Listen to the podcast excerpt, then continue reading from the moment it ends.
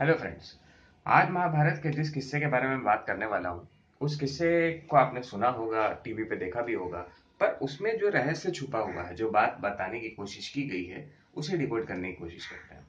आज मैं बात करूँगा शिशुपाल वध की, शिशुपाल के मर्डर के बारे में। तो शिशुपाल के बारे में थोड़ा पहले जानते हैं, शिशुपाल कौन था? शिशुपाल एक्चुअली भगवान का, कृष्ण का, कृष्ण भगवान का कजिन था। वो कृष्ण भगवान के पापा की बहन का लड़का था मतलब कृष्ण, भगवान की बुआ का लड़का था। So he was Krishna's cousin तो जब शिशुपाल जो था, वो पैदा हुआ था तो वो बड़ा ही अतरंगी टाइप का था। मतलब उसके चार हाथ थे और तीन आँखें थी। तो उसके घर वाले जो थे, उसके पापा, मम्मी बड़े परेशान हो गए कि एक ऐसा लड़का पैदा हो गया यार। तो उसको ये लोग अबांडन करने वाले थे, उसको छोड़ने वाले थे। तो एक आकाशवाणी हुई, आकाश से एक आवाज़ आई आसमान से, और उस आवाज़ ने उन्हें वार्निंग दी कि नहीं, इसका समय नहीं आया, अभी इसको दुनिया में रहना है। लेट हिम बी तो उसको मत मारो, ठीक है? उसको छोड़ो मत, उसको, उसका त्याग मत करो। तो ये लोग उनकी बात मान गए। फिर उस आकाशवाणी ने ही इन्हें बताया, शिशुपाल के मम्मी पापा को, कि ये जिसकी गोद में बैठकर इसके ये दो हाथ एक्स्ट्रा और एक आँख एक्स्ट्रा चली जाएगी, वही इसका वध करेगा। तो हुआ ये कि एक बार कृष्ण भगवान आए थे अपने बुआ से मिलने, अपनी कजिन अपने कजिन शिशुपाल को उसने गोद में बिठाया और शिशुपाल के दोनों हाथ और आँख है।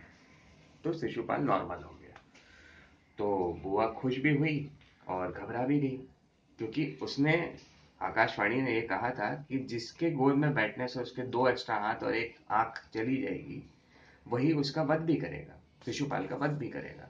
तो which makes this clear that Krishna is the one who is going to kill Shishupal. तो अब बुआ तो भाई कृष्ण की बुआ थी, शिशुपाल की मम्मी तो बुआ इमोशनल हो गई। उन्होंने बोला कि, कृष्ण, तुम इसे नहीं मारोगे please because he is your cousin तो भगवान ने बोला कि, देखो, मैं इसकी सौ गलतियाँ माफ़ करूँगा हंड्रेड मिस्टेक्स सौ गलतियाँ मैं इसकी माफ़ कर दूँगा, पर सौ से ज़्यादा अगर एक भी गलती की तो मैं इसका वध करूँगा तो मैं इसे मार डालूँगा. तो ये था शिशुपाल का बैक स्टोरी महाभारत में क्या हुआ? महाभारत में युधिष्ठिर ने एक राष्ट्रीय यज्ञ यज्ञ करवाया था। राष्ट्रीय यज्ञ एक ऐसा यज्ञ होता है जिसके करने के बाद जितने भी राजा होते हैं, दुनिया भर के जितने भी राजा होते हैं, वो एक राजा को अपना सम्राट मान लेते हैं। मतलब he is the ultimate king is the biggest king तो युधिष्ठिर को राष्ट्रीय यज्ञ युधिष्ठिर को चक्रवर्ती सम्राट, यानी कि सबसे बड़ा राजा, मान लिया सारे राजाओं ने। और उसका यज्ञ चल रहा था मतलब जो सेरेमनी होती है जिसमें उस राजा का राज्यभिषेक मतलब उसको उसकी सीट सौंपी जाती है, उसकी गद्दी सौंपी जाती है, वो यज्ञ चल रहा था राष्ट्रीय यज्ञ। तो उस यज्ञ में सभी आमंत्रित थे।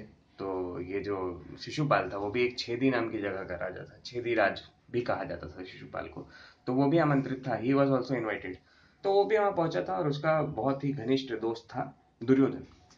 अब दुर्योधन मतलब एज ऑब्वियस दुर्योधन थोड़ा सा जला बुना सा था, क्योंकि उसको ये दिख रहा था कि युधिष्ठिर अब चक्रवर्ती सम्राट बन गया है, और वो कुछ भी नहीं कर पा रहा था। ही वॉज़ फीलिंग हेल्पलेस तो दुर्योधन की समस्या देख के शिशुपाल ने बोला कि Duryodhan my friend don't worry घबराओ मत यार, मैं इस यज्ञ को पूरा नहीं होने दूँगा। मैं इसमें कोई ना कोई गलती निकाल दूँगा, और उसके बाद इस यज्ञ को वहाँ पे दूषित कर दूँगा। मतलब I will pollute this ceremony so that Yudhishthir चक्रवर्ती सम्राट ना बन पाए।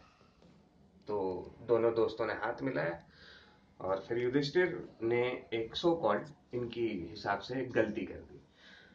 वेद व्यास जो थे, जो महामुनि थे, जिन्होंने महाभारत की रचना भी की, उन्होंने युधिष्ठिर को कहा कि भाई युधिष्ठिर, तुम चक्रवर्ती सम्राट हो। यू आर द अल्टीमेट तुम्हारे ऊपर किसी की पावर नहीं चलेगी। पर तुम्हें भी एक ऐसा आदमी चुनना पड़ेगा अपने इस पूरे प्रदेश से, जो तुम्हारे ऊपर अंकुश, तुम्हारे ऊपर बैलेंस कर सके। Who can balance you who can tell you when to fight and when to stop who can tell you what to do and what not to do basically आपका एक अच्छा सलाहकार, आपका जो आपको संभाल सके। ऐसे किसी आदमी को सिलेक्ट कर दो।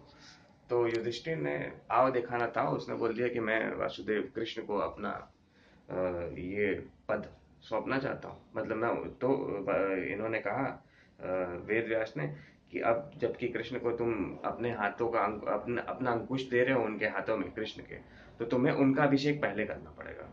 तो ये देख के शिशुपाल थोड़ा जल गया। शिशुपाल अब चालू हो गया कृष्ण भगवान की बुराइयाँ कर और इससे पहले भी वो बहुत सारी गलतियाँ कर चुका था। और भगवान ने क्या बोला था? आपको याद होगा, मैंने बताया था कि सौ गलतियाँ माफ़ करूँगा। तो शिशुपाल ने गालियाँ बकना चालू की, श्री कृष्ण को। ग्वाला कहा, ये कहा कि ये लड़कियों के साथ रासलीला करता था, शादीशुदा राधा के साथ इसका संबंध था, इसने रुक्मणी का भी हरण किया था। मतलब जितनी कृष्ण भगवान की लीलाएँ थी, सबको गाली बक के उसने कृष्ण भगवान का अपमान किया और वो मुस्कुरा रहे थे, सुन रहे थे। इस बीच अर्जुन भी खड़ा हुआ। अर्जुन को भी बुरा लगा। अर्जुन बोला, ये सब क्या बक रहे हो? शिशुपाल को ये पता था कि मरेगा तो सिर्फ़ कृष्ण के हाथ में। तो चाहे उसको भीष में भी, महारथी भीष में भी ललकार देते तो भी शिशुपाल नहीं करता क्योंकि उसको पता था कि ये लोग सिर्फ़ मेरे सामने हल्ला कर सकते हैं, मुझे मार नहीं सकते, मार तो सकता है सिर्फ़ ये। तो वो गलतियाँ कर रहा था, गलतियाँ कर रहा था और कृष्ण वेट कर रहे थे। फिर उसने सौवीं गलती की। सौवीं बार कृष्ण भगवान को हंड्रेड टाइम उसने गाली बकी और उन्होंने अपना सुदर्शन चक्र चलाया and Shishupal was dead Shishupal मर गया। तो इस किस्से से हमने क्या सीखा? इस किस्से को डिकोड करें तो भगवान इस किस्से के ज़रिए, महाभारत इस किस्से के ज़रिए हमें क्या बताना चाहती है? फॉरगिव बट नेवर फॉरगेट माफ़ कर दो, मगर ये मत भूलो कि वो गलतियाँ कितनी कर रहा है? हमारी लाइफ में हमें दोस्त मिलते हैं, लोग मिलते हैं, जिनके साथ हम काम करते हैं, वैसे कलीग मिलते हैं। वो कुछ भी थोड़ा सा भी कुछ गलत करते हैं ना तो हम उनको तुरंत जज करने लगते हैं। हम तुरंत उनसे बैर पाल लेते हैं, हम तुरंत उनसे दुश्मनी पाल लेते हैं। हमें उन्हें मौका देना चाहिए, उनकी गलतियाँ सुधारने का। अपने आप को सुधारने का मौका उन्हें देना चाहिए। पर हम तुरंत रिएक्ट करते हैं। वी बिलीव इन रिएक्टिंग भी तुरंत हमें जवाब देना है कि अबे ऐसा किया कैसे तूने? पर यह सीखना होगा महाभारत से। कि सौ बार किसी को माफ़ करो। अब हम तो भाई भगवान सौ की लिमिट है भगवान की, हम तो इंसान है ना। तो हमें अपनी लिमिट खुद बतानी पड़ेगी। दस बार, बीस बार, पाँच बार। पर पहले किसी को माफ़ तो करो, उसको माफ़ करो। पर भूलो मत। उसकी गलतियाँ काउंट करते रहो कि ये कितने बार गलत कर रहा है।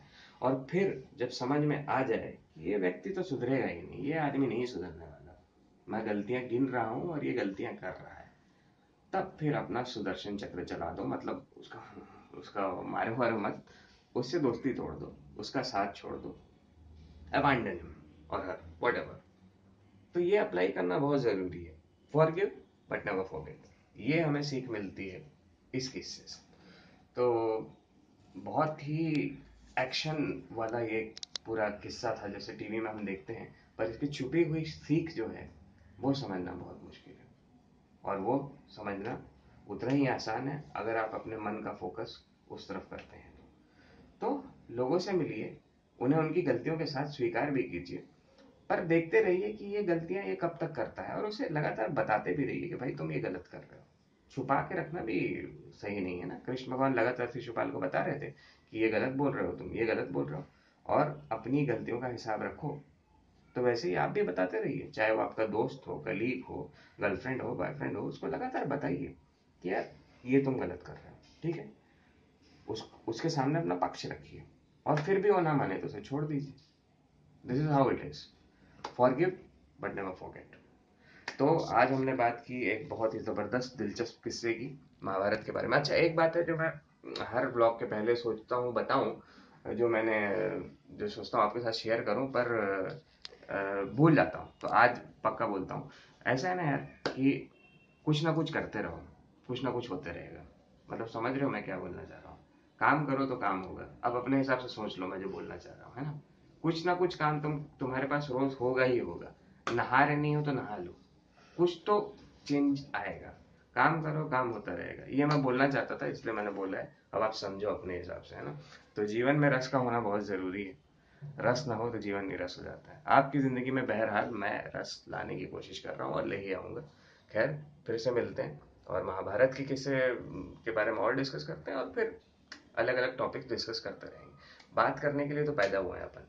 चलो फिर, मिलते हैं।